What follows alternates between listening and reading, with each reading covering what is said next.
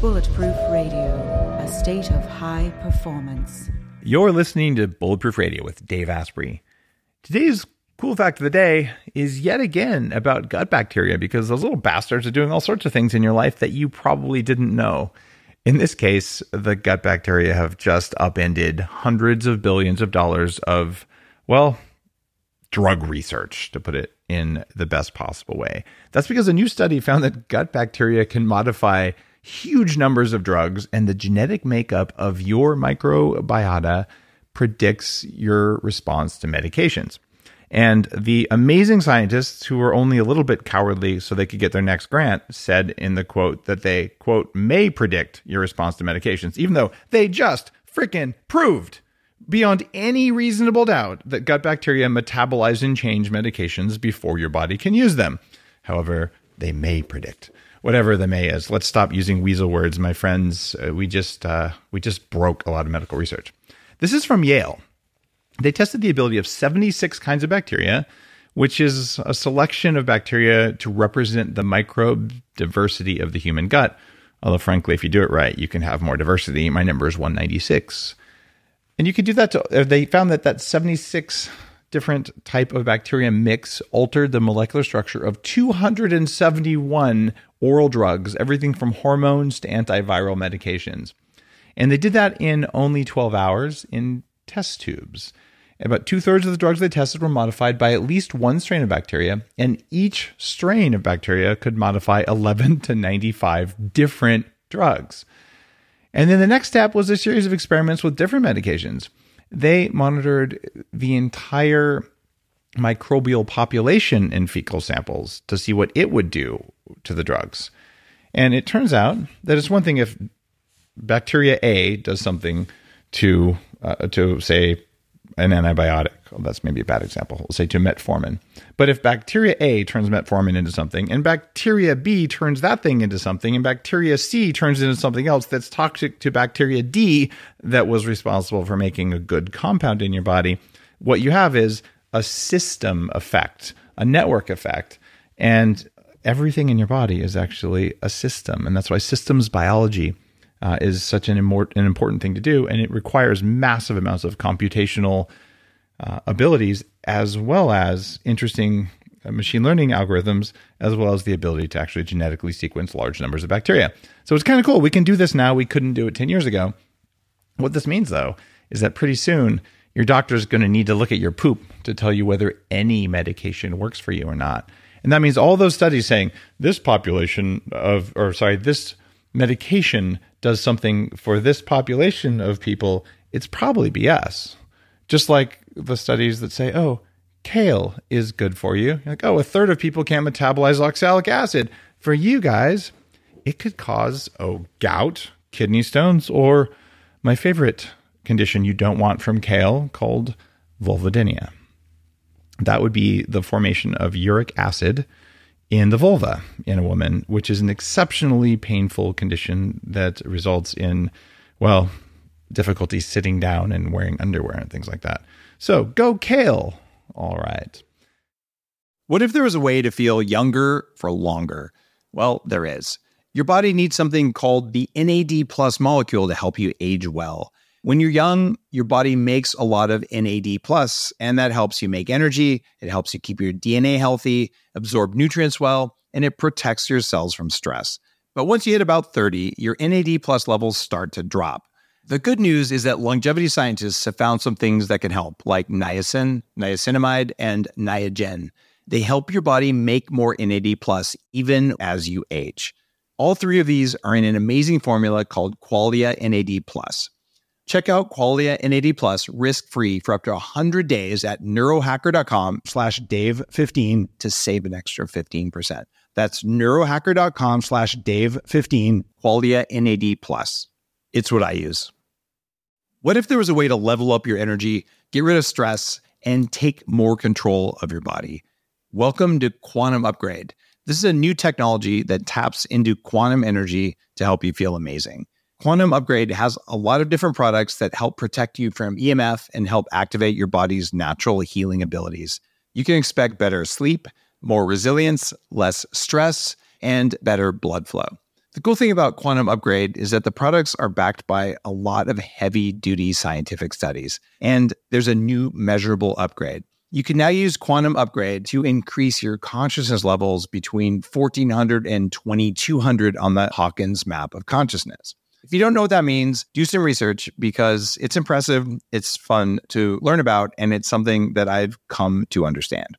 Ready to try Quantum Upgrade? Visit quantumupgrade.io slash Dave for a seven day free trial. And today's guest is interesting because he's a doctor who says you don't have to eat your vegetables.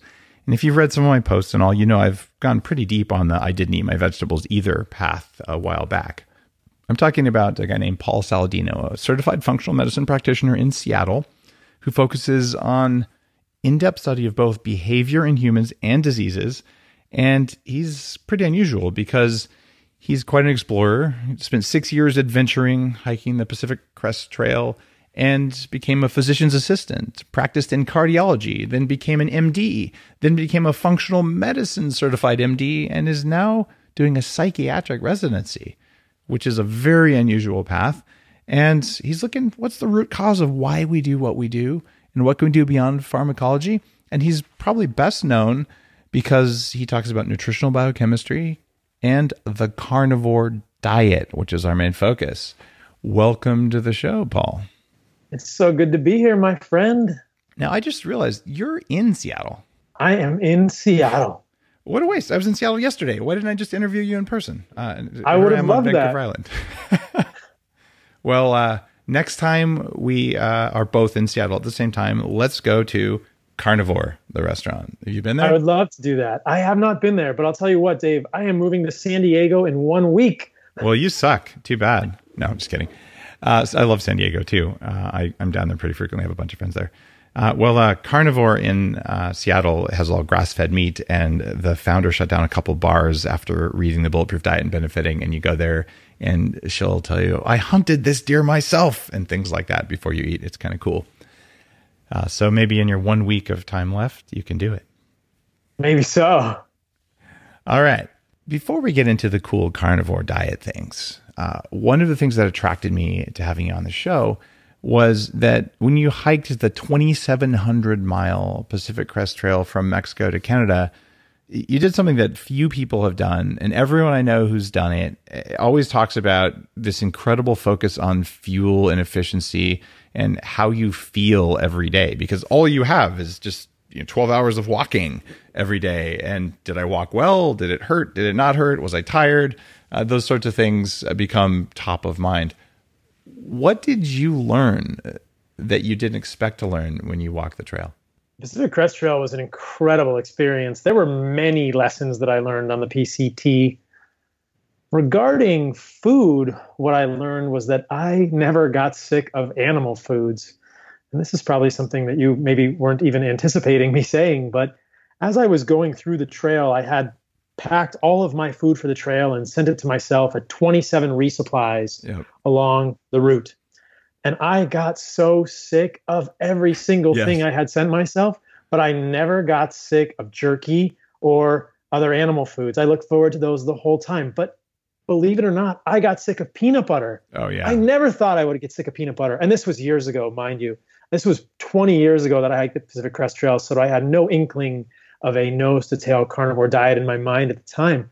But in retrospect, it kind of there's a little bit of foreshadowing there. I got sick of every food that I had packed. And granted, I was trying to pack whole foods. I wasn't trying to pack processed foods. I was trying to eat as well as I could imagine at that time during the Pacific Crest Trail. But all I wanted to eat were animal foods after the first, I don't know, a thousand miles or so. It's pretty well known. Uh, my dad was a long distance uh, backpacker uh, more than I was, uh, but I've, I've done you know some decent hikes, including Annapurna circuit and stuff like that.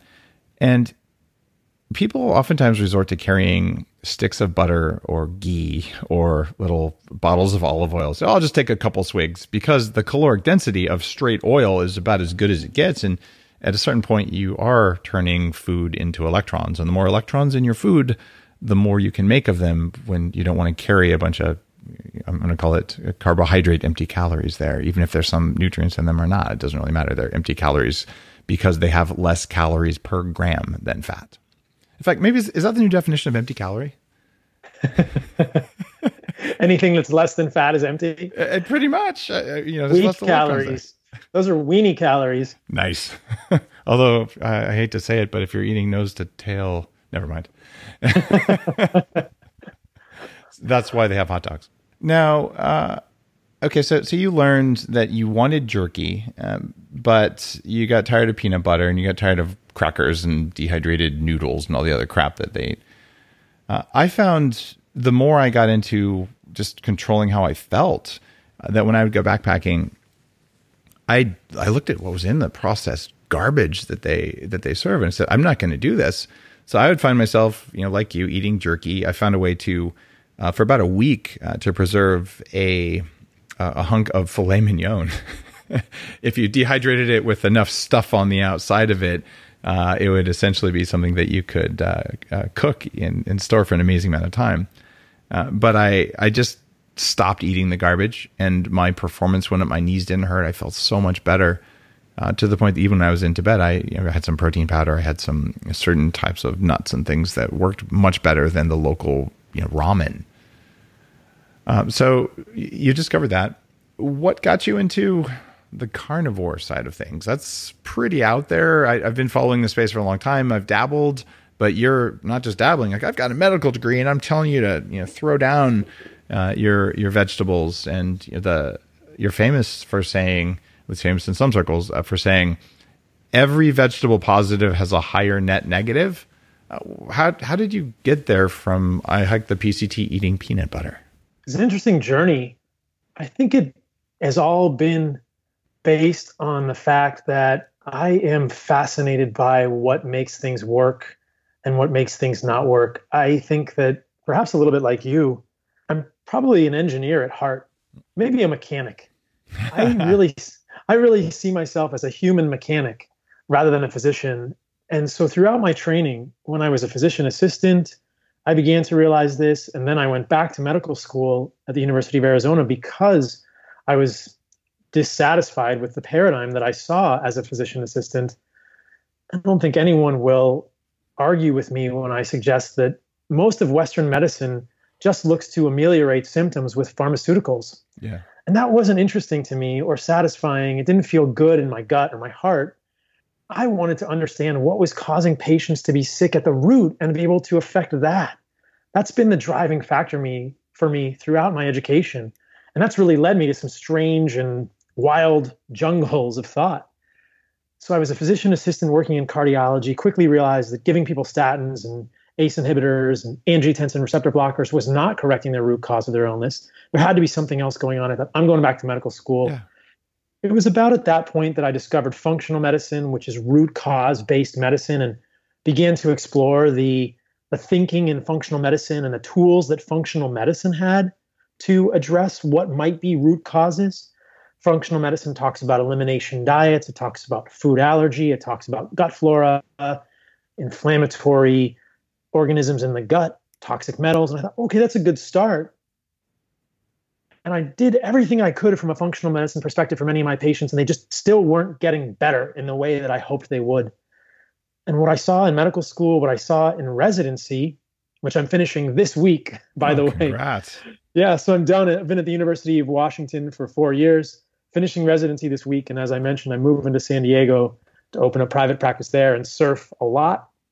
And it just, it was this constant disillusionment, this constant disappointment. Like I am doing everything that I think is right, and people are still not getting better. And what I saw persisting was chronic inflammation and autoimmunity. And I would argue that those are essentially synonyms. That autoimmunity is chronic inflammation, and that what we are dealing with in Western medicine is a tidal wave of chronic inflammation, a tidal wave of autoimmunity. You think they're really and, the same, like I, identical? Essentially, right? Well, I Isn't mean, you can cause synonymous. You can cause chronic inflammation by inhibiting mitochondrial function without triggering any immune behaviors. Well, I think that a lot of the signals from the immune system come from the mitochondria. I mean, that's what reactive oxygen species do, right? they affect everything. It's hard to the, trigger mitochondrial dysfunction and not get cytokine abnormalities.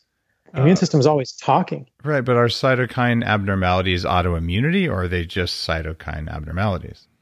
Well, if you're having cytokine abnormalities, then the immune cells are talking to each other in a different way. It's a little uh, bit of ah, like. I see what you're saying. So basically, the presence of extra free radicals is, uh, well, it may not be classical autoimmunity where you've got, right. you know, antibodies to your thyroid isn't going to happen if you inhibited mitochondrial function for a short period using hydrogen sulfide or something. Right. Okay. But if we're thinking about both innate and adaptive immune responses, you know, the you can get those adaptive immune responses are typically what we think of as traditional autoimmunity. But I would argue that innate immune response, dendritic cells, macrophages, that's autoimmunity too. And that kind of gets to this broader definition of autoimmunity. The immune system is involved and dysregulated. Okay. It's just yeah, this concept that it's all kind of connected. Yeah, a dysregulated immune system. I, I like it, and I uh, maybe I just have a, a, too strict of a semantic definition. If you're listening, you're going, "What are you dorks talking about?" Here's the deal. Uh, doesn't matter uh, if if your body is attacking a specific part of the body. The immune system is attacking a specific part of the body versus the immune system is jacked up, so you have inflammation everywhere. Bottom line is, I I would agree very much with what Paul's saying here, uh, which is that if you have inflammation everywhere, things are broken and you better fix it. And you can call it whatever you want to call it, uh, including unicorn flu. Uh, but you better you better solve the inflammation problem. Uh, and when you do that, everything else gets into alignment. Is that am I am I finding a common ground there? All right. Absolutely. Yep. Electronic high five. Boom. we just gave nice. each other knuckles through the knuckles through the internet. Uh, yes. And so what I became more and more focused on was interventions that I could use to modulate inflammation, auto community. And what I quickly realized, even early on in my training when I was in medical school, was that food was the lever that I was most fascinated yeah. by. Food was the main thing, and you it's can do it. Lever. Talks. It's the biggest lever. Food is a huge, huge lever. And so that that was that's been the iteration in my mind is how am I built to eat? How are humans built to eat? And that was really what led me to hypotheses around a carnivore diet, thinking, wait a minute, maybe this is the idea. Maybe this is what's going on here that we have been in this arms race with plants as humans for millions of years. We sort of had this evolutionary history coming from primates where we were eating a lot of vegetable and plant matter, moving to humans as Homo sapiens, well, previously Homo erectus and Homo habilis, 4 million to 2 million years ago. And we saw this huge expansion of the human brain.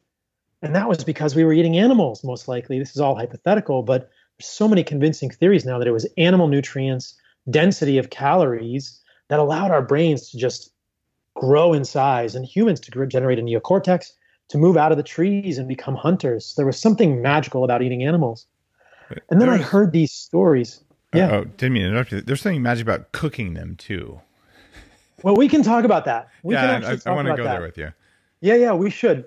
There are these theories about the cooking of food, and um, I have some interesting thoughts about that too. And as I was sort of mulling over that, I hear Jordan Peterson and Mikhaila Peterson talking on Joe Rogan about the improvement in their recalcitrant autoimmune conditions by eliminating plants from their diet. And I thought maybe that's that's really cool. Throughout the history of my training, I've always been fascinated by any intervention, whether it was a vegan diet or a bulletproof diet or a paleo diet or any of these things that helped people anecdotally and of one case study improve autoimmunity, improve chronic inflammation, all that. I want to, I want to study that. I want to study that and see what's going on there. All of those are valuable anecdotes. So when I heard about this with a carnivore diet, and we can talk about how I would formulate a carnivore diet, for me, it's much more than just meat. It's like this nose to tail, as you suggested. So that was really fascinating to me. And I went down that rabbit hole and I've just been sort of on this magical unicorn journey. You know, it's been a great experience it's led me to learn about all sorts of cool things as I'm exploring this hypothesis that for some people, for all people, plants are kind of out to get us and they don't want us to eat them. It comes with all these corollary questions, which I'm sure we'll dive into, and that perhaps animals really are the source of the optimal food for humans. Well, I uh, I love the mindset that and or that plants don't want us to eat them, and I go back to emergent behaviors from uh, complex systems. And uh, there's a guy named Stephen Wolfram who proved this is the guy who created Mathematica, which is this math simulation software used in almost all advanced engineering and science and biology degrees to model behaviors. And he showed, look, you want to make something that looks like a really amazing complex flower? You take these four rules and just do them over and over billions or trillions of times, and these amazing complex patterns emerge from simple rules. And I think that the basic plant emergent behavior is I can't run away because I'm rooted. So, number one rule is don't die, which means don't get eaten. And this is why, if, if, if you're listening to this, like, Dave, what's up with this? I'm, all I'm going to tell you is go outside, find any plant around you, just a tree, a weed, take a handful of it, put it in your mouth, and chew it and see what happens. Right? The vast majority of plants, you could die, you will shit yourself silly, uh, and you could go to the hospital. Uh, no joke. That's how strong of a pattern this is. so totally true. There's credibility here. There's a reason. There's an explanation, and then there's a test that we can all do that I don't recommend you do because you'll feel really unwell. One leaf of of a certain plants, in fact, very common plants, will give you really severe gut cramps. So please listen to what we're talking about here because this is the world you live in. You just never thought of it that way. All right. So, assuming we got our listeners past that first, what the heck is going on here? Um, I was a raw vegan. I, am going to call myself a devout raw vegan. Uh, and then I had tried everything. I swallowed an electrical stimulation device, like a TENS device from Russia, to see if I could increase peristalsis. My digestion had been ruined by 15 years of antibiotics. Uh, in the raw vegan diet, man, I felt good for a little while, and it really wrecked my health over time. So I said, all right, uh, I am familiar with this grass fed stuff and the very early days of grass fed and all. So I said, I'm going to go back to being omnivorous, but raw still has to matter. So I ate raw meat. I raw steak. I had marinated in vinegar sometimes. Uh, raw eggs, you know, raw fish, uh, raw lamb, uh, raw pork. Probably not a really good idea unless you know where it's from. Uh, and raw chicken, I actually did do it a few times, but it's a stupid thing to do. I, I think eating raw chicken is just a terrible idea because of the amount of viruses that chicken have. Plus, they're dinosaurs; they're not that compatible with you. Um, into that uh, of all that stuff, I went to a place where you couldn't get raw meat, and I started eating cooked meat again. That would be Tibet uh, and just decided it wasn't worth it. But having gone down the path of raw versus cooked meat, and the original all carnivore guy was Angelo von der Plomper, whatever. I, I, can never say his name right, but you know his name. Vonderplanitz. Vonderplanitz. Aajonus Vonderplanitz. So, so you must have come across the raw carnivore diet before you settled on the nose to tail carnivore diet where you are now. Why do you cook your meat? This is a very interesting question, and it has many corollary discussions connected with it. I think that in today's day and age, we basically cook our meat for cleanliness, to eliminate uh, pathogens on the surface of the meat. I will tell you that I eat raw egg yolks. Oh yeah, fairly fairly commonly with reckless abandon and much enjoyment. In fact, I eat raw duck egg yolks. Oh I yeah, me too. yeah, they're amazing. They make ice cream. They they're fantastic. You can almost cut them with a knife. They're so viscous and rich. I don't eat the white raw because of this compound avidin and yes. the white that binds biotin, and I don't think raw chicken or duck whites are compatible. But I eat the yolks raw because it tastes better that way. Many of the compounds in the yolk are at least partially heat labile, degraded by heat, and I just find it to be simple and easy. I also do eat raw liver from time to time, fairly frequently. It's disgusting. So it's really good, Dave. You we, like when it? we hang out. Yes, yeah, it's oh. grown on me. There's a whole hashtag on Instagram now, hashtag frozen liver gang. Yeah, that, I used to do that for years. I'd freeze my chunks of liver. Yeah. Uh, but the I finally I just started taking powdered uh, powdered liver like desiccated liver capsules because it's easier. But the reason I think it's gross is I would t- take slices when I was a raw omnivore and I never liked it. But one time I said I could just take this whole young lamb liver, I put it in a blender with some vinegar and some water and I, and some salt maybe, blended it up and and I went to drink it, and it, it was even worse than before. And and as I'm drinking it, one of those like stringy bits of connective tissues like caught halfway in my tooth. I still have nightmares about raw liver. And you're telling me, uh, okay, you, you freeze it and take it as capsules, but do you have some recipe for raw liver to to make you happy? No, you just uh, you just eat it like you just eat it like the primal caveman that you you're, are. Like you're you more eat of it a like man the, than I am. the apex predator. so I will what I'll do is, uh, so I'll tell people about raw liver because as a physician, it's very tenuous, and I do not recommend eating raw liver to anyone because you will get sick.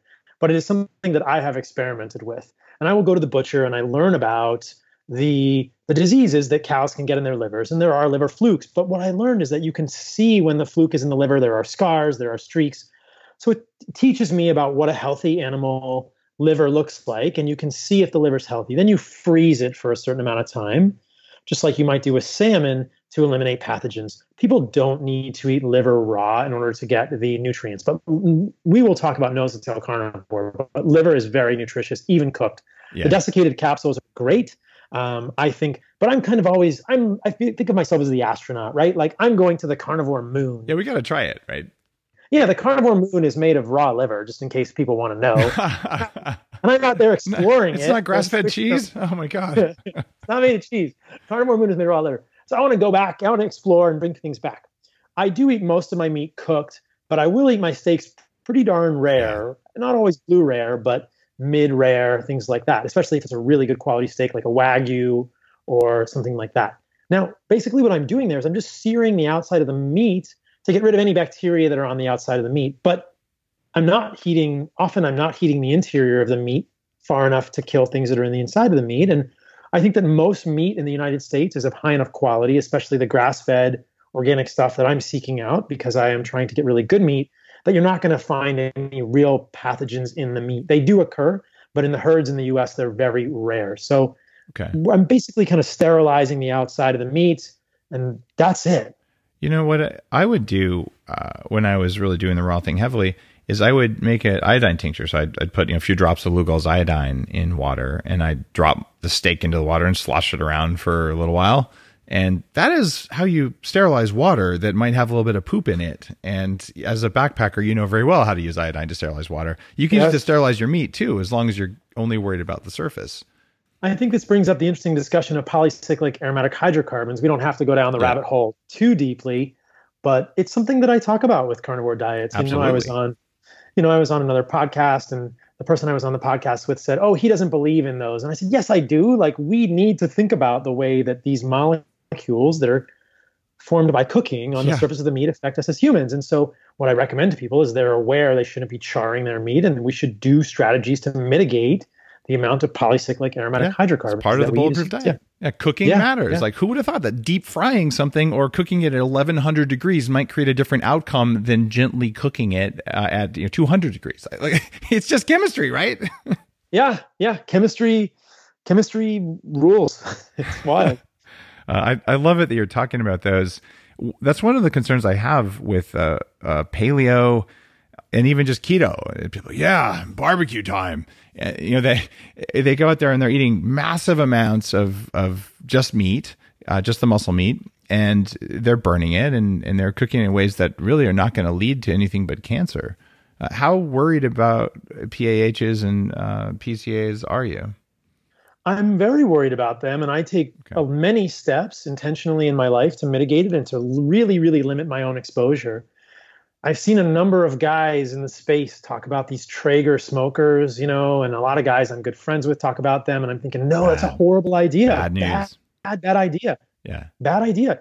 I don't even grill my meat anymore. And again, people are going to say, oh, you're, you're puritanical. You're just, you're no. eliminating all the pleasure from the meat. But I'm, my goal in the space is to try and get the most optimal nutritious food without any of the toxins. And that's the whole reason I don't eat plants.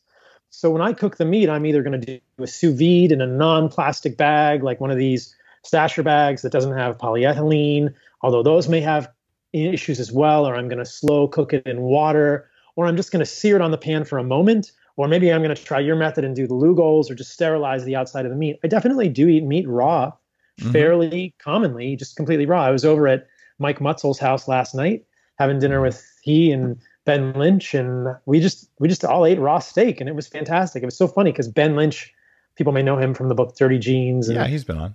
Yeah, MTHFR, and he had this raw meat. He hadn't had it before, and I posted it on my Instagram. He was like, "Oh man, I feel high." I thought it was yeah. so cool. You know, two ounces of raw meat from like a good grass-fed animal. You feel you get energy and you're full. I used to slice it real thin on salads, like carpaccio style, and yeah, I haven't done it in a while just for convenience and all, but uh, now that I have my own sheep, it wouldn't be that hard to just have sheep on the cob. I could just walk out there, take a bite, and let it free. I think it's great, and but so I think people should definitely be thinking about this. And you know, I'm gonna piss on a lot of campfires right now when I just say that smoking your meat, closing the barbecue, grilling, these are not the way to cook your meat. All right, I'm I'm going to double down on that, uh, and I don't know that I've confessed this in public. I tossed my grill more than ten years ago for that reason. I just did a video on how to minimize toxins from grilling. Like if you're going to grill, here's how to do it. And newsflash, you take a big piece of metal, like a metal griddle, and you're going to deal with the iron on the griddle, but at least it's protecting your food from most of the crap that comes off the fire and sticks to the fat. And and so when I want a nice smoky flavor, it's shocking what you can do. You take salt, you know, Himalayan salt or something that has been smoked because when you smoke salt, the smoke that goes into that isn't the stuff that sticks to fat. And I've I've went really deep on all the academic research on this. So smoked salt that's made properly is okay, but liquid smoke is usually not okay because they put fat in the liquid smoke. Like it just comes down to chemistry. So I can get a smoky flavor. I can do it in the oven. And and it's healthier or I can put it in the sous vide and it it works and the outcome in health is so important. Uh, that and when I see smoked meat, I'm like, I don't want to eat it because I can tell my inflammation the next day. Do you feel it in one dose? I feel it. So I, I hadn't talked about this with people, uh, but I mean, I'll just I'll share it with the community now. So I've been doing exclusively raw for the last three weeks as an oh, experiment. Nice. Okay. Yeah, and I mean, you'll appreciate this. We're both sort of astronauts in the space. I don't know that I'll do exclusively raw long term, but I'm going to remeasure my oxidative stress markers. I'm going to measure F2 isoprostane. I'm going yeah. to measure malondialdehyde. Can't wait. 8, 8 hydroxy 2 deoxyguanosine. I really like eating all of my meat raw right now, Dave. And as a doctor, it's like it's too hot for television. I can't you, tell people I'm doing that. You but feel caveat, really good. I, there, there's you feel no doubt. Really good. Yeah. Uh, you feel really good. Yeah. Uh, what's your take? When I did this, uh, Jesus, going way back, I would eat only raw butter.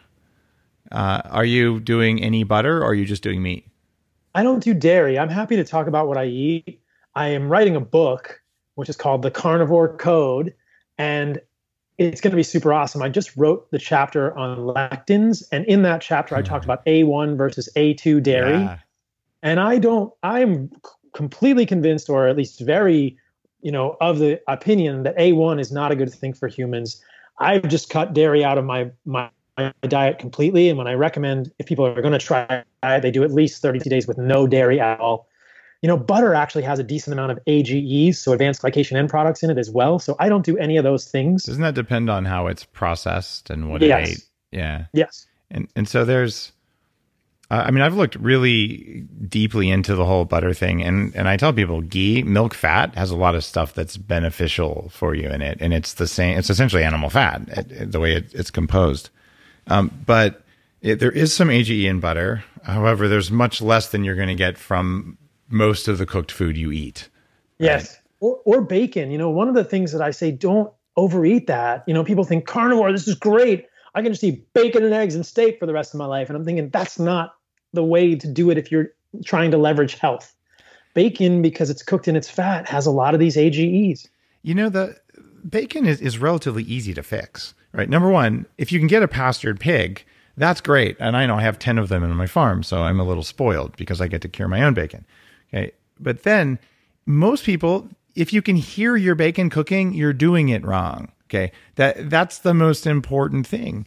And then adding vanishingly small amounts of lipid antioxidants when you're cooking. Things like, oh, I don't know, vitamin E, just a very small amount of vitamin E. Or you want to go out there on the anti-aging land, you could add butylated hydroxytoluene or BHT, which was an anti-aging substance, but now it's a demonized uh, uh, synthetic antioxidant food preservative. Uh, I think that preventing the damage in your fat's good. And now I'm going to really piss you off. Are you ready? Me. Rosemary. Rosemary don't extract is a great lipid antioxidant. I know it comes from plants. It's like it's a bad thing. I'm just kidding.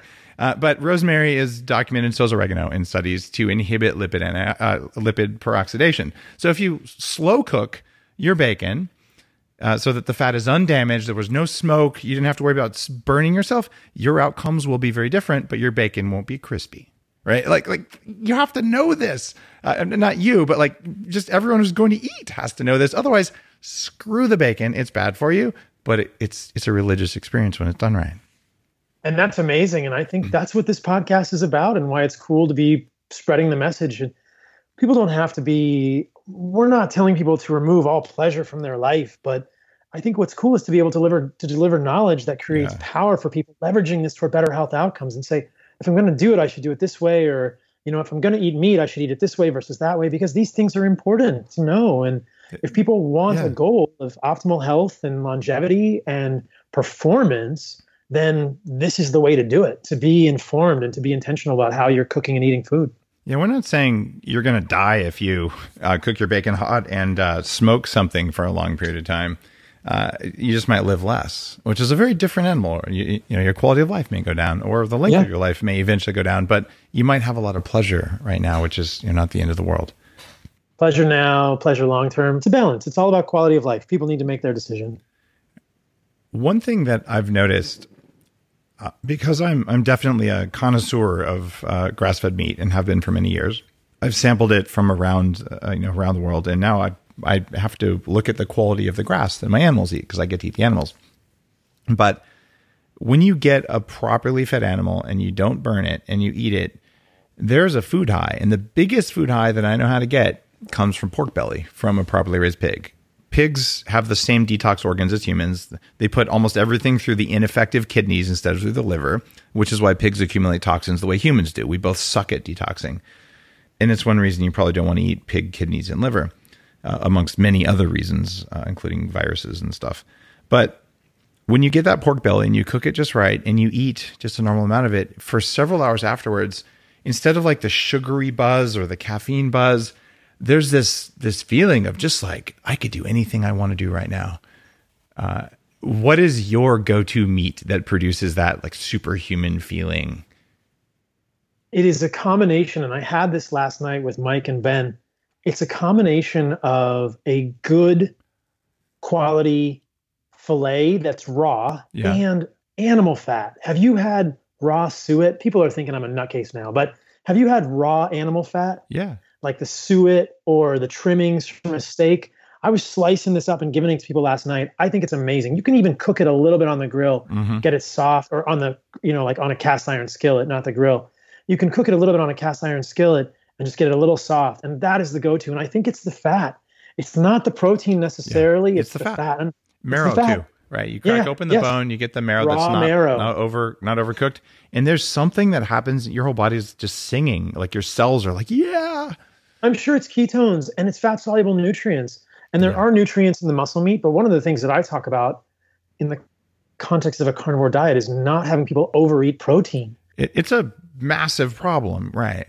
Tell tell people why. Uh, it, it's like it. In fact, I just wrote a kind of a, a quasi negative piece. I'm not against the carnivore diet. In, in fact, it, it just saved a friend's life. Um, but it was like, hey, if you're eating a lot of muscle meat, your amino acid ratios, blah blah blah. Yeah. But I think there's more to it. Tell tell everyone listening why high protein on a carnivore diet could be a problem and how the heck you avoid that. So there are two issues, and I know that you've you've mentioned both of these, and I really appreciated you highlighting these. The first is the methionine glycine ratio, yes. which you've talked about on your posts, right? And the idea here is that muscle meat relative to the amount of glycine in muscle meat, the amount of methionine is fairly high. And if you actually look at the percentage of methionine and the percentage of glycine, what I've seen is that glycine is about two and methionine is about seven. But it's the relative ratios of those because if you look at collagen or collagenous connective tissues of an animal, the amount of methionine is about 0.9 and the amount of glycine is about 23 or 27. So you can see that we don't really know in human biology what the optimal methionine glycine ratio is, but I suspect it's different than two to seven. You need less methionine and more glycine than two to seven, as occurs in muscle meat. And there's a whole series of experiments that were done in the 1950s and 1960s on rats that everyone cites saying excess methionine is bad for you. And really, when they did the follow up experiments, what they found was that it was the absence of glycine or the imbalance of glycine that was the really detrimental thing. And when they added glycine back to those rodent experiments, they saw prolongation of life and longevity. So, what we know in human biochemistry is that, much like a rodent, if we overconsume methionine without balancing it with glycine, we may be setting ourselves up for biochemical stress, biochemical it, disaster. It it's funny because uh, uh, if, if you look at sort of the history of, of collagen as a supplement, um, Bulletproof put collagen on the market as something worthy of consideration. Uh, and, and now it's become a big category in of itself. We have the top selling collagen protein bar. It's all grass fed and all that kind of stuff because of what you just said. Like that, that science is real.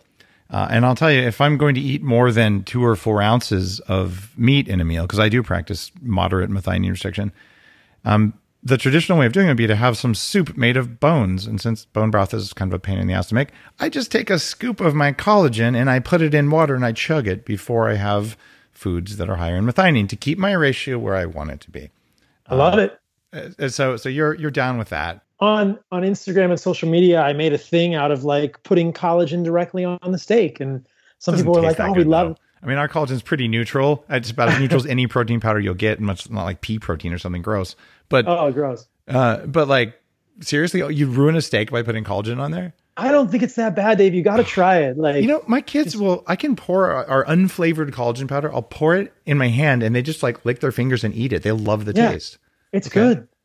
Wow. And so yeah, but and the other thing is for people to think about the fact this gets to the idea of a nose to tail carnivore diet.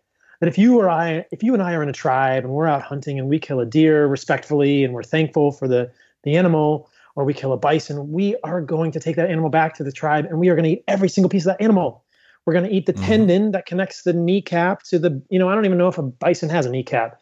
Uh, they do. We're going to we're going to eat all the tendons we're going to eat all the pieces of the animal that we never know about as a human and we're going to as as like westernized humans we only see the muscle meat we don't see the fat around the kidneys we don't see all the tendinous tissue that animals have and that's where the collagen is in the animal and yeah. that's what we're missing as westernized humans who are just focused on tenderloin steaks and ribeyes which are delicious but we're not eating the whole animal if you look at the whole animal there's all this connective tissue so i encourage people to either do a collagen supplement a glycine supplement or just eat collagenous tissue from the animal, get tendon and make tendon, or yeah. get more tendinous tissue from the animal. That's one of the reasons I like the the fat from the animal because it'll often have tendinous tissue in it. And it offends the delicate sensibilities of some people. We're not used to it as Westerners. It's quite common in other cultures. Oh yeah. But I, I try to eat tendinous tissue as a source of that glycine, thinking, okay, I'm just trying to eat the whole animal. Mm-hmm. The other thing about eating tons of ribeyes, which is certainly one of the flavors of a carnivore diet, is that you know what I've seen in myself and others who I work with uh, as a physician is that it pushes your fasting glucose up. It just does, and this really worries because of the muscle protein. Because the, yeah, because I think we're exceeding our need for protein. Yeah as you know, humans don't run on protein. We either run on fat or carbohydrates. It's we an emergency fuel source, and it'll trash your biology to be protein driven. The high protein diets are terrible. I think I agree with you including completely. Including high plant protein, by the way. Yeah, yeah, and you don't want to put your body through the stress of that. Now, I think that there is a low end for protein. And if we get too mm-hmm. little, mm-hmm. We're going to get sarcopenia. We're going to get bone density problems. We're going to lose muscle mass. But there's a clear sweet spot for humans for protein, and my impression of that is something like 0.7 to 1.1 grams per pound of lean body weight. That's a little more than a lot of people would recommend. I mean, maybe you could go to 0.6, maybe 0.6 to 1. Yeah, 0.6 is my number, yeah. The 0.6 per pound of lean body mm-hmm. weight, not kilograms per pound. And so I think that that's what you want to find. And it's a real easy metric to follow. You can look at your fasting glucose. If people have a CGM or a continuous glucose monitor, you can look at those the amplitude of the postprandial glucose excursions, which on a carnivore diet will be very low because the fast the glucose throughout the day is very mellow. But people can look at their fasting glucose, they can look at their A1C, and if they're eating too much protein, you'll see those bump up a little bit. They edge into the 90s. The fasting glucose goes into the 90s, and the and the A1C goes above 5.4. And I think no, that I don't like that. If you look at the studies that have been done, it's very clear when we look at fasting glucose and A1C and mortality, large studies in Korea, the sweet spot is right around 75 for fasting glucose. And if we're doing things that elevate our fasting glucose above that, I have real concerns about that. So, no, I've I just finished the manuscript for Superhuman, my How I'm to Live to at least 180 and You Can Too kind of book. And I talk uh, quite a bit about uh, those issues, both with methionine, uh, but also with this idea of how much protein do you need. And one thing that comes out of the data that surprised me is that low insulin is a much, much stronger predictor of all cause mortality than high insulin. And when you go on a high fat, keto, unending, non cyclical diet, or presumably, and this is part of my question, um, a carnivore diet, are you creating a low chronic insulin state? The insulin is usually pretty low. So, have you looked at the studies on low insulin and all the bad things it does when it's too low? Well, I think what's interesting is that when we're looking at insulin, it's just this one time point, right? We'll get one fasting yeah. insulin. One of the things that I wish we could develop, maybe you and I can develop this, is a is a continuous insulin monitor, right? I think oh, it, that what happening. It, yeah. It'll be continuous insulin, glucose, ketones, and probably organic acids for all we know. But good stuff will come. Like, like it has to. Yeah. If your Oura ring can do what it can do now, in right. just a ring, not like a chest strap from ten years ago, I'm pretty sure we're going to get there on the little stick-on monitors. And so what you'll see is that when people eat, even if they're eating fat and meat, you're going to get insulin rise. It has to rise. You're going to get glucagon rise with it, so the ratio won't change a whole lot. But people on carnivore diets are not going to have insulin that's chronically super low. You're going to get rising insulin. We know that because if you didn't have any insulin ever on a carnivore diet, you wouldn't have any anabolic stimulus. You would lose your muscles, you would lose your bone density. I think that humans want to activate mTOR every once in a while. We need some anabolic, anabolic signals.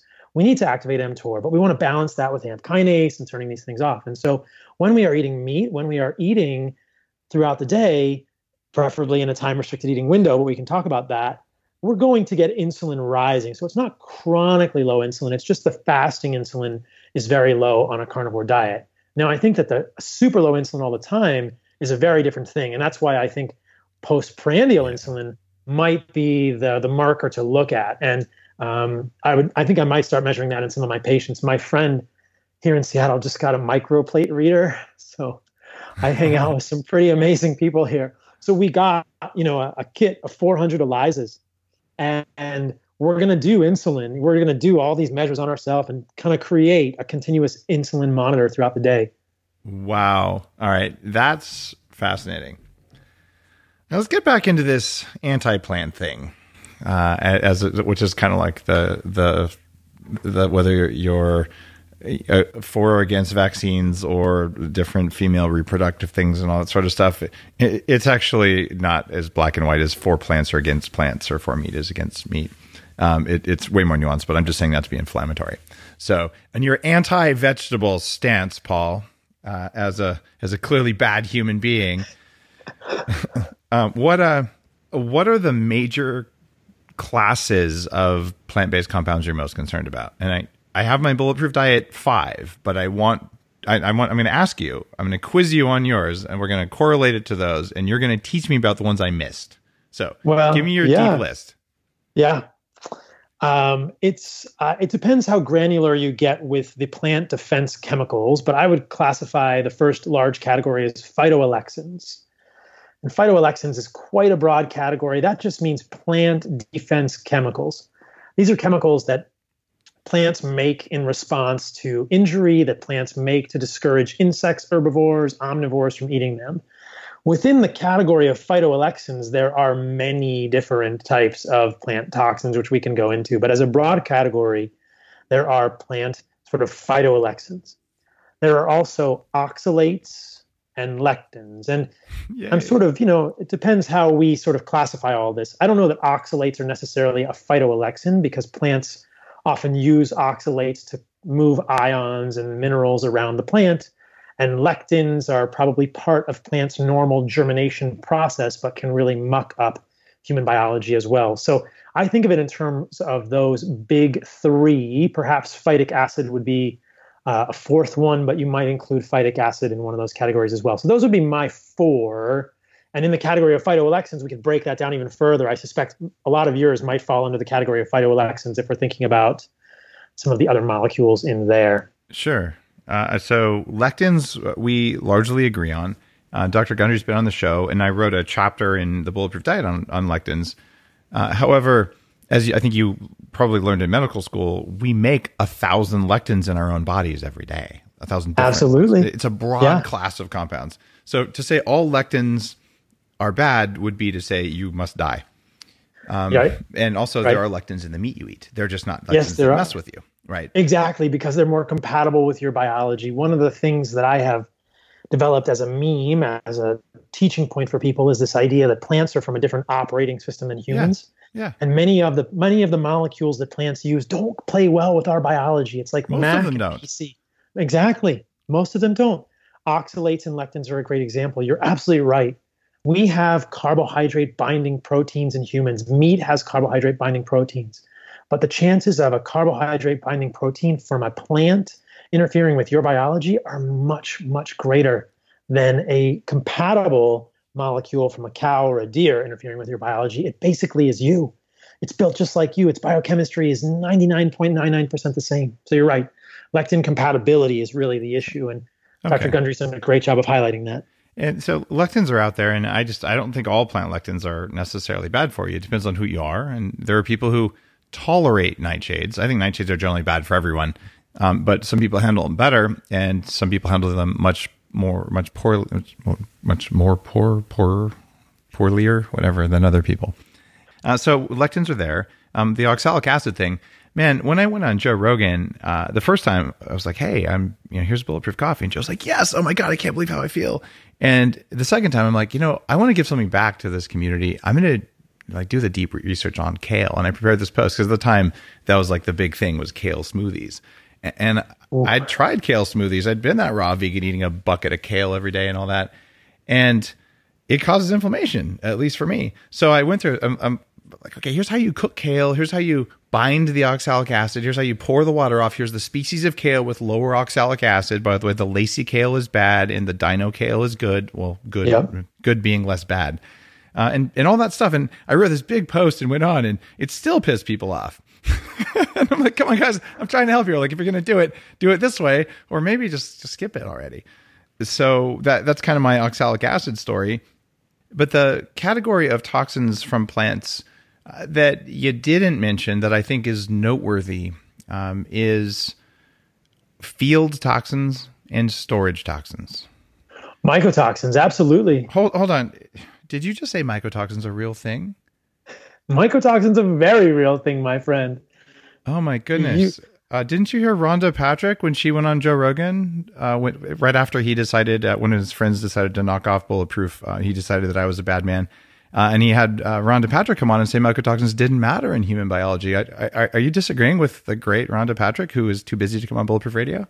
Oh, I think I would disagree with Rhonda Patrick about many things. Oh no! yes. Oh hey, you my know what? They- goodness! let me send you some literature about mold toxins oh, you mean the thousand studies I have on the Bulletproof that website? you've already told. Yeah, you should make a movie on it. Oh wait, you did. Oh, uh, oh my yeah. god!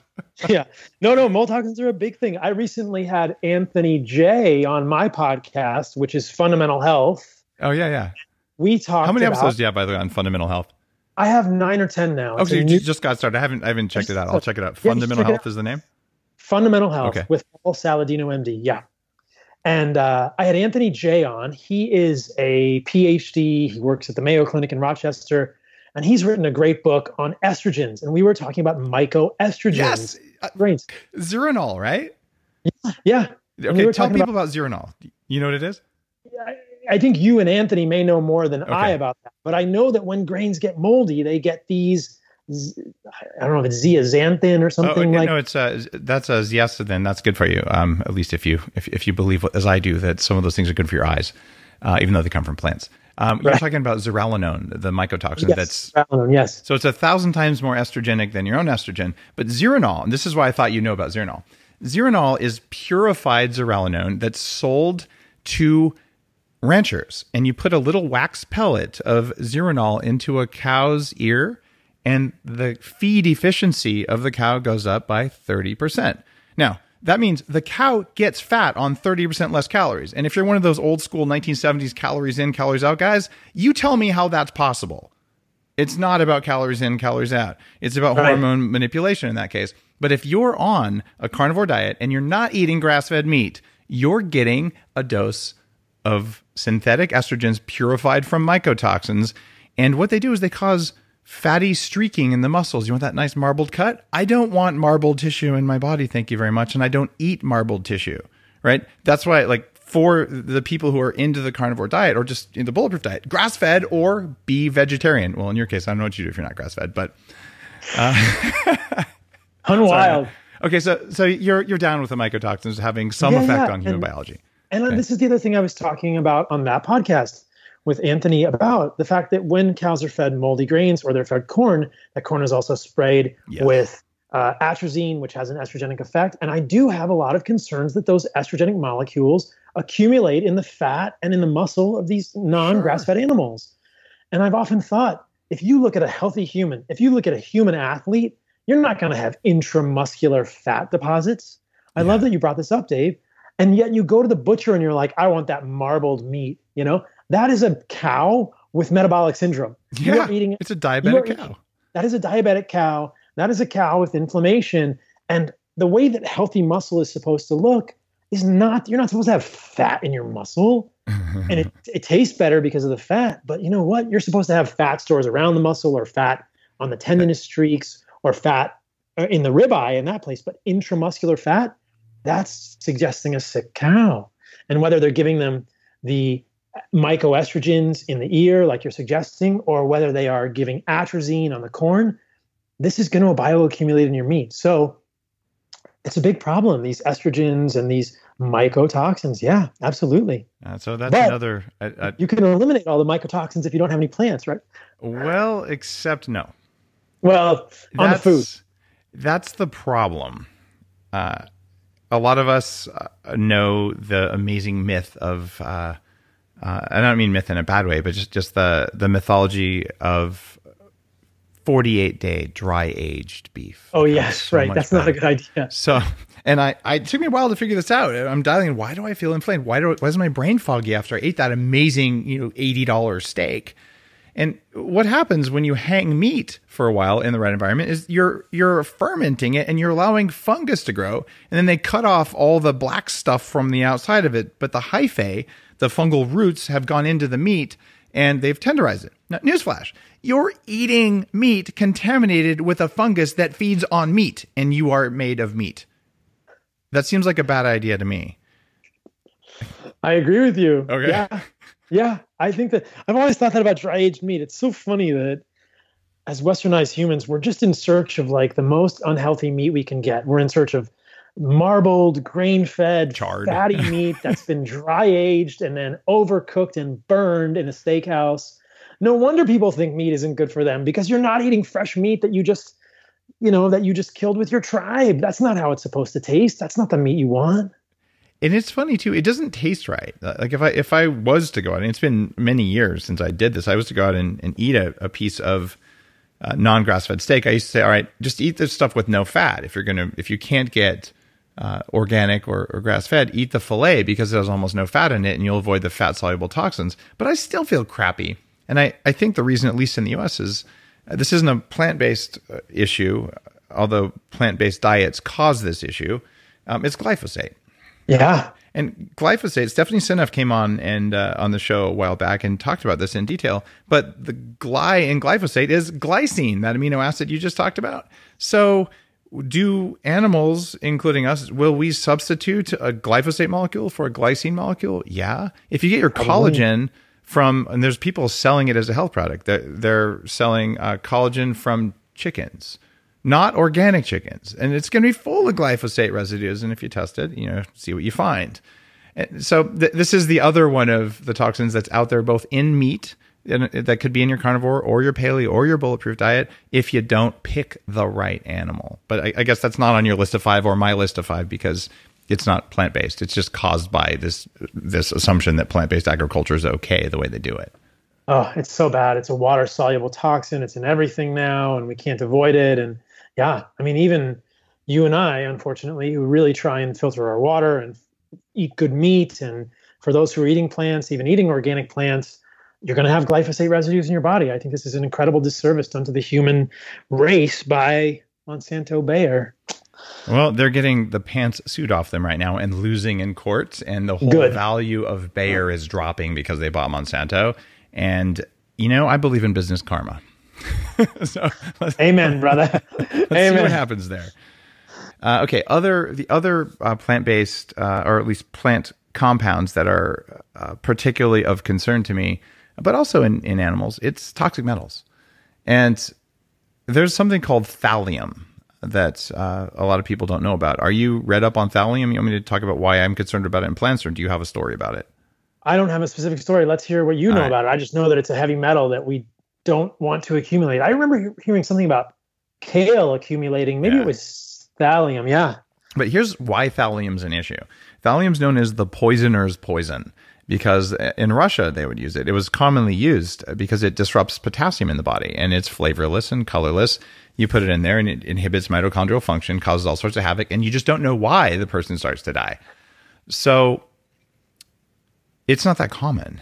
The problem is in the US, we banned lead from gasoline because lead is another really serious thing that you get in animals or plants raised near freeways and things like that. Uh, so we took lead out of our gasoline. Guess what they replaced the lead with? Thallium. Guess yeah. what plant in the entire plant kingdom will attract and concentrate thallium more than any other. It's kale. Kale. And all the cruciferous vegetables do that. You better be eating some organic stuff, but even organic kale, when they test it, is exceptionally high in thallium. So if you're one of those people who, with the best possible intention, is eating two kale salads a day and you have higher than normal levels of thallium, which means lower levels of mitochondrial function and kidney stones and sore joints all the time, like maybe you should get some lettuce instead of kale, and you just might like your life better. or you can just eat you can just eat animals nose to tail. Uh, all right. Have you ever had a pig nose? Uh, no. All right. I so tried. we butchered our two pigs last year, and if you go to my Instagram page, Dave.Asprey, there's a picture of the face. We took half the the skull and, and I cooked it, I sous vide it, and then uh, finished it in the oven. And it was actually the best pork I've ever had. Like crispy skin, amazing. But that little last inch of snout, Man, I couldn't get anyone at the table to really want to eat the nostrils. I, I mean, it is it, it, was not nice. So the next one's going into uh, head cheese, which is going to be okay. I, I bet it's high in collagen, though. I mean, I'm sure it's good for you. The snout? Oh, it's it's certainly high in collagen. It was also highly marbled. It was it was pretty weird, but there's just something on the texture that was just not right. I don't know. um, and also, I, I mean, you, you have to really be comfortable with the fact you know, this this pig had a good life. I fed that pig, and, and now it's feeding me, right. and, and it's it's a synergy there. But for people who are saying there's animal cruelty involved, they have never seen what happens when you disrupt hundreds of acres, or in this case, hundreds of square miles of prairie, all the just death and destruction of animals for monoculture. Uh, and you have tractors going through to make these low density, not very healthy foods that then get tracked around. The death per calorie on a carnivore diet from grass fed is way, way less than on any vegan diet you can do, unless you're growing the vegetables yourself in your garden. Uh, and that is, I mean, I do actually have a, about a half acre of garden behind me where I grow all my own vegetables. Uh, and I can tell you, not a lot dies in that garden. but most of the time, by the time your food's transported, uh, everybody lost. So I will get off my rant and there. I agree with you completely. The by kills, with plant agriculture is a big deal. And people, we don't have to go down the environmental thing. We could probably do a whole other podcast yeah, on could. the environmental stuff. I did a podcast on my podcast with Peter Ballerstedt, who is very interested in the environmental stuff. It'll be out in a couple weeks. Probably by the time this comes out, it'll be out. But Peter has gone to great lengths to share this message, and he's educated me a lot about the fact that the greenhouse gas emissions from cows are not the same as new emissions from fracking or technology or other types of carbon. So I would encourage people if they worry about greenhouse gas emissions from cows to seek the facts and don't watch the vegan propaganda because they're very low. Yes. They're very low. They're minuscule compared to the new carbon that is being created by technology, by burning fossil fuels, et cetera. We all contribute to this. I'm guilty as well. I drive a car. I wish I had an electric car. I don't yet, but even, you know, fossil fuels are everywhere. But the fact that people vilify ruminant animals, which are actually if they are grass fed and properly raised, contributing to an increased amount of carbon carrying capacity of the soil and decreasing overall greenhouse gases. The fact that people vilify those animals is just an, un, an injustice. It, it, those are yeah. that's the way that's one of the ways we could really really change the amount of greenhouse gases in the world more ruminant animals. It's it's anti-nature, it's anti-human, and it's anti-animal. Um, you know, those those animals exist in our ecosystem for a reason, and they exist on my farm for a reason. And part of it is soil integrity. The pigs prepare the soil, the sheep shit on the soil, which inoculates it with the bacteria that it needs, and then amazing stuff happens. And if you don't have that that cycle, it doesn't work. And this is also one of the reasons too. Um, some of the proceeds from Superhuman, uh, my anti-aging book, are funding a carbon capture X Prize. so I donated cool. them uh, because we've got to solve the problem. And the single biggest thing we have to do is fix our soil, and you got to have grass-fed animals to do that, and that will capture carbon. And also, we're yeah. gonna run out of soil to grow those those dumb vegan burger things. Uh, we're gonna run out in about sixty years if we don't do this. So it seems important to me. But yeah, we could do a whole episode on this. Did you see the literature about how much glyphosate was in uh, the? I, I think it was the Beyond Burger. Oh God! Was so. It was so high. Th- those are so ultra processed food. I'm, I'm sorry. I mean, oh, I, yeah. I, I, like the idea of that, but just because it tastes like a burger, it, it, you know, I could probably make cyanide taste like a burger. It doesn't mean you should eat it, right? It, it no. actually has to functionally act like a burger in your gut and then in your cells for it to count. And so yeah. I, you know, I want that to work, but it seems like a sad excuse to sell non-organic big food to me. Um, all right, let's switch back to one of the big criticisms of meat. And I've I've debunked this, although I don't really like the word debunking because that implies the person was trying to bunk. We'll say I have corrected the mistake is is a more accurate way of saying it. Uh, around TMAO. Ooh. What is TMAO and what's the issue here? TMAO is trimethylamine oxide. Dave, I just recorded a podcast yesterday with Tommy Wood and we went we went into this in detail. It is such an interesting story. There was a study that was just, it was either published or I saw it on Twitter yesterday. I'll tell people the story of TMAO and then I'll tell people why it is nothing to worry about. Yay. TMAO is produced in the liver when TMA is converted to TMAO by an enzyme, enzyme called FMO3. Now, another way that you can get TMAO is when you eat compounds with either preformed TMAO, which include fish, a lot, which has 40 times more TMAO than uh, the amount of TMAO that you will get from eating meat, which has choline and carnitine. So, this to me is such myopia on the part of researchers and anyone vilifying TMAO. They, they say it causes cancer, basically. They say it causes cancer. And the research with TMAO is not mechanistic, okay? The research with TMAO is not mechanistic, it's epidemiologic. And people need to know that many of the things that we have that are told to us about the negative qualities of meat are observational epidemiology. They're not actually experimental. They're, they're they don't know why. It's crappy science because you and I just horrible science. we just mentioned eight different things you can do wrong when you're eating your meat, and they're like, oh, I don't know, these people eat sausage made from crap animals, uh, and then the bad things happen. Therefore, all meat is bad, and it's just that's stupid, right? It's it's just stupid. And so what we have seen, what researchers have seen, and where the whole where the whole sordid fairy tale, where the whole unfortunate misconception about TMAO comes from, is that people who have higher levels of TMAO in their blood are sometimes associated with worse outcomes. And the reason then they then, yes, uh, you know, mortality or cardiovascular yeah. or diabetic outcomes. And so then they extrapolate and they say don't eat choline and don't eat carnitine and don't eat meat, which is crazy because those things are super valuable for humans in so many ways choline you must have for your nervous system to work. And for your liver to make phosphatidylcholine, mm-hmm. a great way to give yourself non alcoholic fatty liver disease is to become choline deficient. Now, the incredible logical flaw here, and I can't believe people make it so often, is they say, oh, it's associated, therefore it's causing it. The study that came out yesterday clearly showed, and I can find you the reference or we can put it in the show notes for people. It showed that it's probably a reverse causality. And what I hinted to at the beginning about the fact that the enzyme that makes TMAO in the liver is controlled by insulin, what we are seeing here is a effect of the fact that people who are insulin resistant may have more TMAO.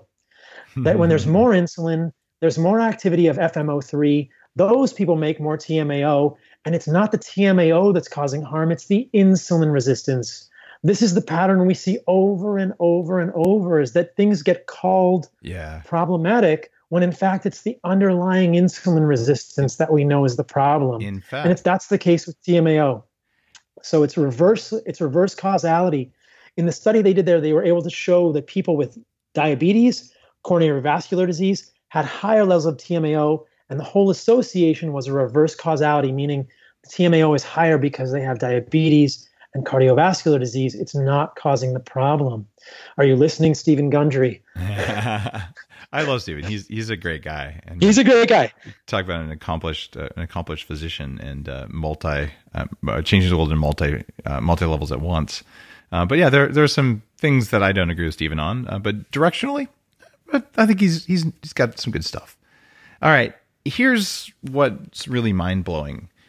You go back to the cool fact of the day about oh, gee, your gut bacteria sort of change every drug study, but we can identify which gut bacteria make TMAO. In fact, they make more TMAO than your liver enzymes do. Right. So, using my Viome test, uh, and uh, disclosure, I'm an investor, an early advisor, and just big fan of Viome. Uh, Viome.com slash Dave, I think will get you some sort of special. I don't even know what it is. But um, the Viome test showed me, oh, I don't have TMAO forming bacteria in my gut. You know why I would hypothesize I don't? Because I don't eat antibiotic fed animals. So if you eat animals full of antibiotics, they change your gut bacteria. You're probably more likely to have more TMAO formers. And guess what else Viome just announced last week? A study they published in a prestigious journal whose name I forgot. And the study said with 90% accuracy, they can predict your glycemic response to 27,000 different foods only by knowing what bacteria is in your poop and what it's doing. So the connection between, oh, I'm at high risk for, uh, say, having diabetes, which is in part a function of your gut bacteria, and whether TMO does anything in the body or not is also a function of gut bacteria. You're thinking, oh, maybe this goes back to something else. But whether TMO itself causes anything, no one has a mechanism for it. Therefore, it's not good science. It's horrible science. And it, I think it's been clearly shown now it's reverse causality, it's the insulin resistance. So if people want to be healthy, don't become insulin resistant. Uh, there you go. And reverse it if you are. All right, we've got to talk a little bit more about the microbiome. So Let's I've, do it. I, I monitor mine. I, I went from uh, 48 species up to 196 species by actually adding the stuff that feeds butyric uh, forming bacteria. I have a prebiotic uh, formula uh, that's based on two years of, of that sort of stuff called InnerFuel that's coming out. And it is made, made from very specific plant compounds where you remove all the, the bad stuff. So I, I would say, you know, these studies saying, oh, whole grains are good for you, whatever, because they have fiber. Like, look, if I was to take fiber and I was to cover it in lead and uh, your name, your it's some ricin nerve gas, which is also a plant based protein for it's a lectin. Ricin is a lectin. Exactly. Yeah, yeah. Ricin is a plant based protein, just like it's pea protein. Actually, it's bean protein. like castor beans. Yeah, exactly. So like, oops. But anyway, we uh, uh, we put those in in with fiber, and you go, "Oh, it has fiber. It's good for you." And and that's sort of my picture for this whole beans and and whole grains. You know, they're so good for you. But the studies around fiber there's a lot of evidence that shows having the right fiber feeding the right bacteria can have benefits. Now, so so I rather than asking you to refute all those studies, which I think might be a long discussion and difficult, what I want to ask you about is where do you get fiber in an animal-based diet? Well, you know, I think you you know the answer to this question. You actually sort of can get fiber from collagen, you know, yep. from the connective tissue of an animal. And the whole butyrate question is very fascinating because people worry that on a carnivore diet you're not going to make short chain fatty acids, and that's just not true for a variety of reasons. As Dave is hinting at, the the collagen in an animal can actually be fermented into short chain fatty acids. Yeah. But also, what has been shown in feeding experiments is that protein can also make short chain fatty acids. They're different than butyrate, it's isobutyrate or acetate or propionate. But there's plenty of short chain fatty acids. And the fact that on a ketogenic diet, like carnivore, like nosetail carnivore, you're going to have circulating beta hydroxybutyrate, means that the epithelial cells in the gut are going to have plenty of fuel. But yeah, there sort of is quote unquote yeah. like a sneaky animal fiber on uh, on a, on a that's, carnivore diet. That's what I wanted you to say was the words animal fiber. I was hoping you go there, and that is a nickname for collagen.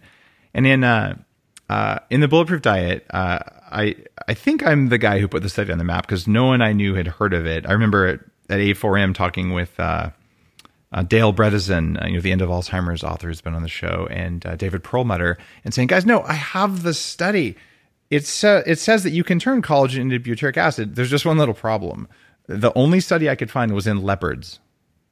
Have you seen anything since the leopard study? I'm like, I know it's possible, but we have no evidence that the human gut has ever turned collagen into butyric acid. I just think it does because, well, you can survive on just meat the way you are, and you actually do well, and you make butyric acid. Therefore, something's happening. It's probably collagen. Do you have a better study?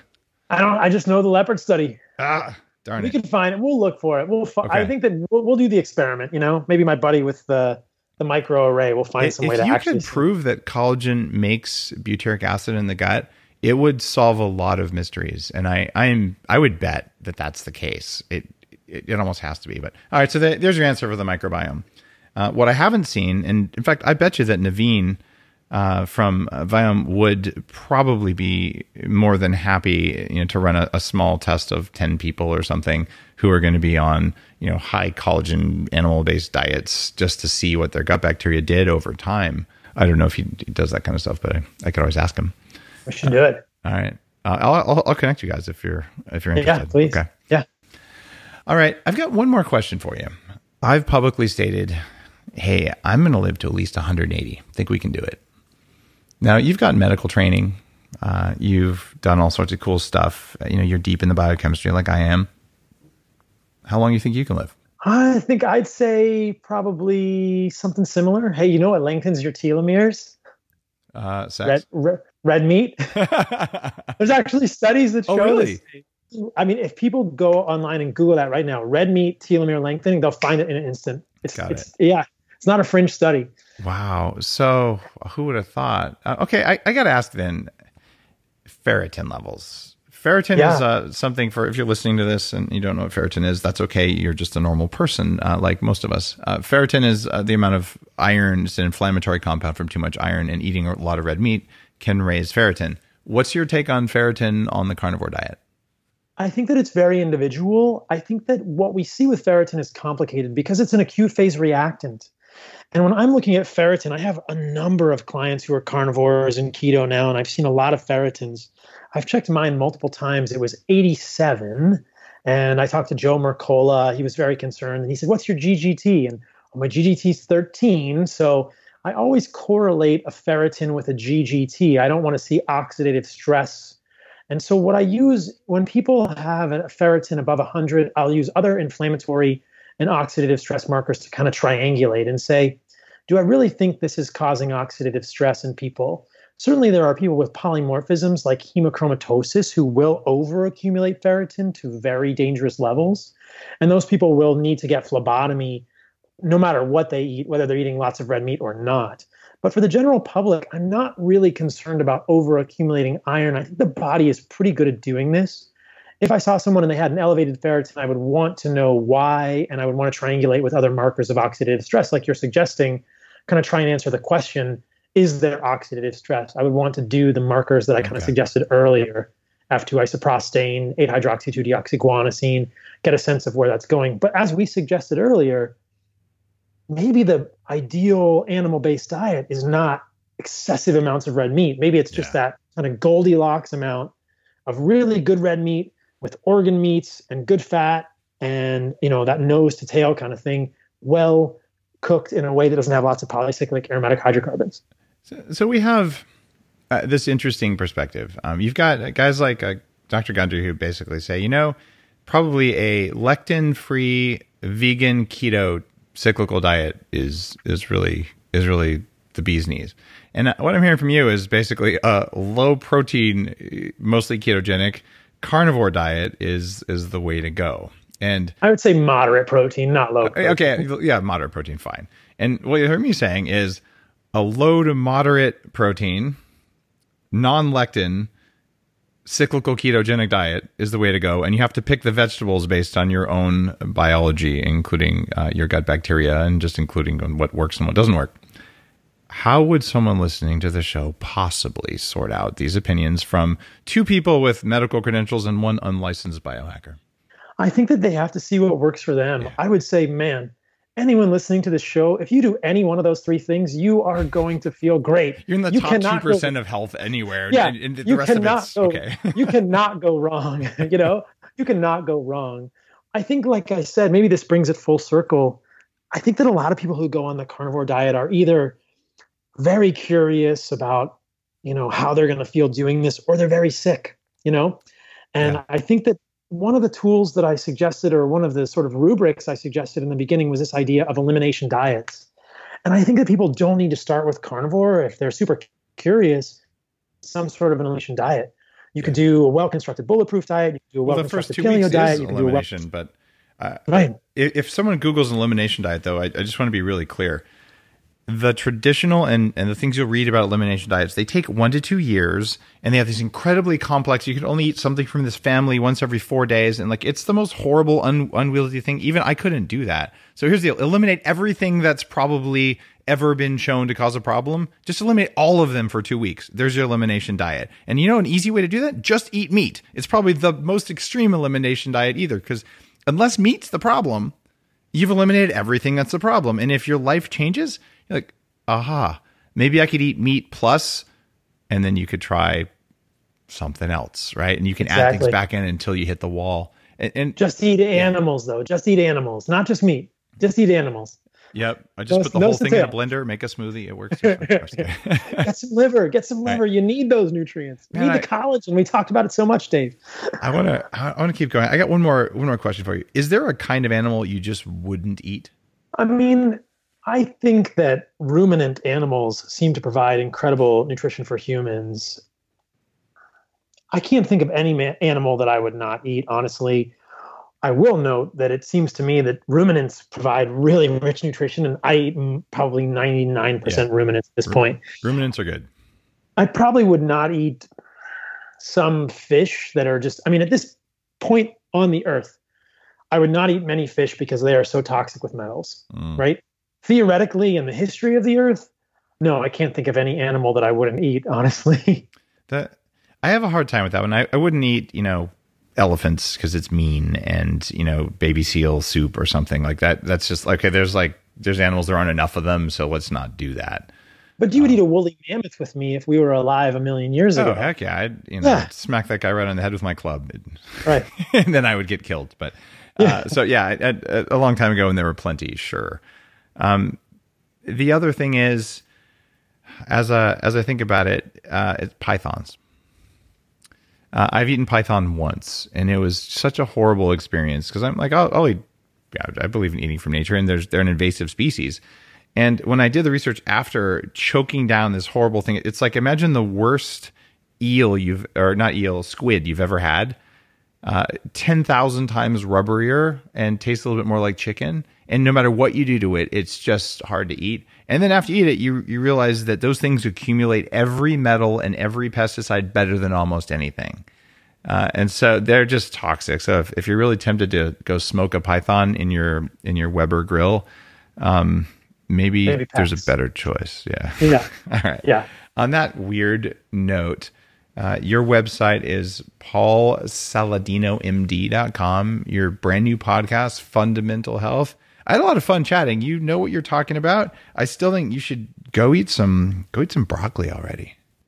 Oh man, I'm just gonna, I'm gonna, you know what, Dave? I'm gonna save the broccoli for you. Uh, I'm gonna have some, uh, I'm gonna have some meat and fat and liver when we get off this call. Uh, well, I will also eat some pork belly from a pig I raised myself, and I will not feel too guilty about it.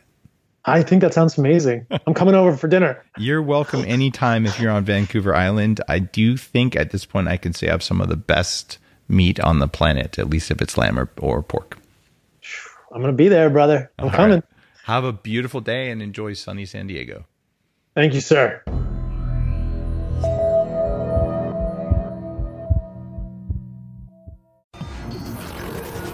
The Human Upgrade, formerly Bulletproof Radio, was created and is hosted by Dave Asprey. The information contained in this podcast is provided for informational purposes only and is not intended for the purposes of diagnosing, treating, curing, or preventing any disease. Before using any products referenced on the podcast, consult with your healthcare provider, carefully read all labels, and heed all directions and cautions that accompany the products. Information found or received through the podcast should not be used in place of a consultation or advice from a healthcare provider. If you suspect you have a medical problem or should you have any healthcare questions, please promptly call or see your healthcare provider. This podcast, including Dave Asprey and the producers, disclaim responsibility for any possible adverse effects from the use of information contained herein. Opinions of guests are their own, and this podcast does not endorse or accept responsibility for statements made by guests. This podcast does not make any representations or warranties about guest qualifications or credibility. This podcast may contain paid endorsements and advertisements for products or services. Individuals on this podcast may have a direct or indirect financial interest in products or services referred to herein. This podcast is owned by Bulletproof Media.